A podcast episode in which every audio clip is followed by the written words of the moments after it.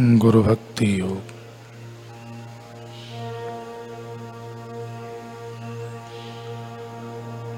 गुरु का ध्यान एक रहस्यमय सीढ़ी है।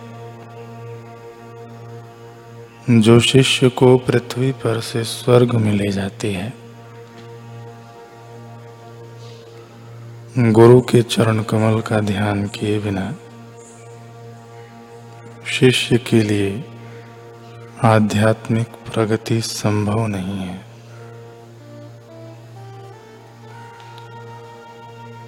गुरु का नियमित ध्यान करने से आत्मज्ञान के प्रदेश खुल जाते हैं।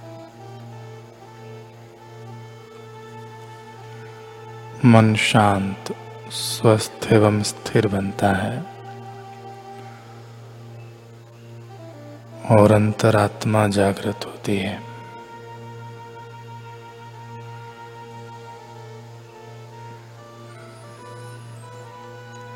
शिष्य जब गुरु के चरण कमल का ध्यान करता है, तब संशय अपने आप नष्ट हो जाते हैं। शिष्य जब गुरु की सुरक्षा में होता है, तब कोई भी वस्तु उसके मन को क्षुभित नहीं कर सकती। आप अगर अपने मन को बाह्य पदार्थों में से खींचकर सतत ध्यान के द्वारा गुरु के चरण कमल में लगाओगे तो आपके तमाम दुख नष्ट हो जाएँगे। गुरु का ध्यान करना, यह तमाम मानवीय दुखों का नाश करने का एकमात्र उपाय है।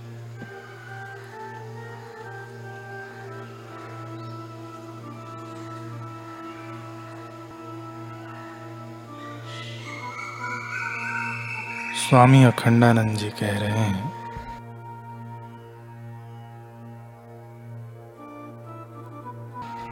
लोग डॉक्टरी सीखते हैं, बड़े डॉक्टर के साथ रहकर। वकालत सीखते हैं, बड़े वकील के साथ रहकर। ऐसे ही यदि ज्ञान और भक्ति सीखनी है तो अपने किसी सच्चे हितैषी सदगुरु की शरण लेनी चाहिए। उनका वर्ण करना चाहिए।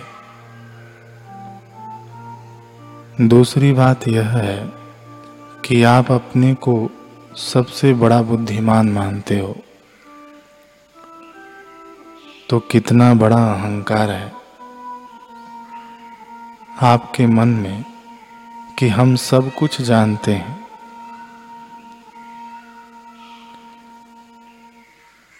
ऐसा अभिमान छोड़ने के लिए भी सदगुरु की ज़रूरत है।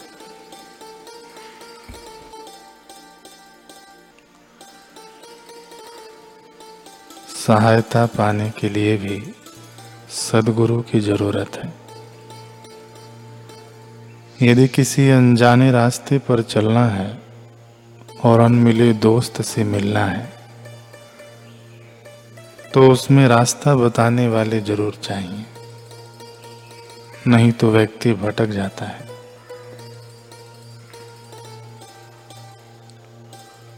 तो हमारा रास्ता बताने के लिए भगवान स्वयं आते हैं। यह बात भागवत में जगह जगह आई है। आचार्य माम विजानियान। नाव मन्नीत कर हिचित नमर्त्य बुद्धया सोयेत सर्वदेव मयो गुरु। आचार्य यानी सदगुरु को मेरा ही स्वरूप समझे, कभी उनका तिरस्कार न करे। उन्हें साधारण मनुष्य समझकर दोष दृष्टि न करे क्योंकि सदगुरु सर्वदेवमय होते हैं।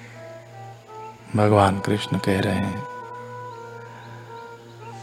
यदि आप भगवान का ध्यान करना चाहते हैं और आपका ध्यान नहीं लगता है तो आप अपने सदगुरु को तो देखते हैं ना। उन्हीं का ध्यान कीजिए। देखे हुए का ध्यान जल्दी होता है। आप ध्यान करके उनके हृदय को देखेंगे तो पाएँगे कि वे उसमें ध्यान कर रहे हैं। आपका ध्यान नहीं लगता है, लेकिन उनका ध्यान तो लगता है ना।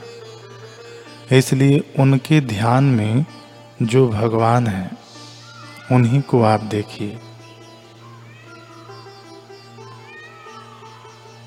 उन्हीं का ध्यान कीजिए। भगवान के हृदय में भी सदगुरु हैं और सदगुरु के हृदय में भी भगवान है।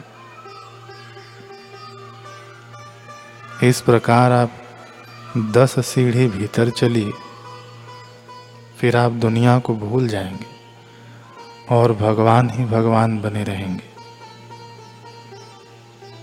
तो यदि ईश्वर के बारे में आपको कुछ जानना हो तो सदगुरु के शरण शरण ग्रहण कीजिए।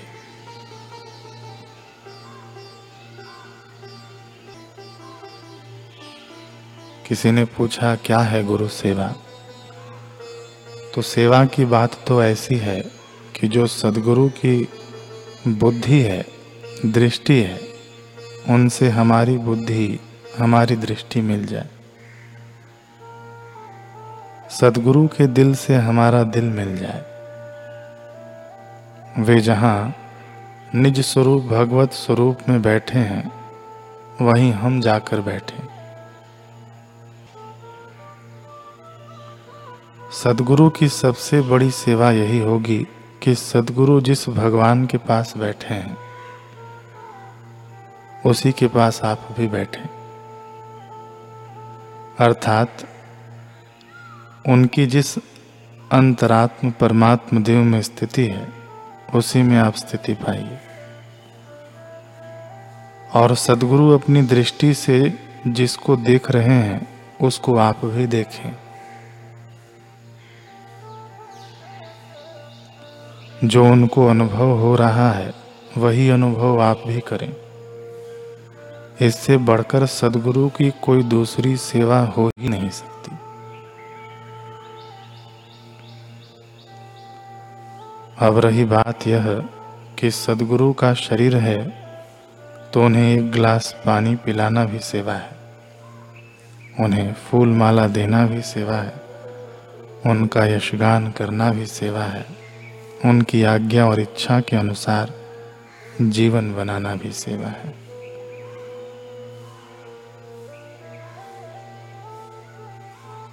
तो सतशिष्य इन सेवाओं का आधार लेकर अपने निज स्वरूप आत्म स्वरूप में भगवत रूप हो जाता है, टिक कर। गुरु रूप हो जाता है।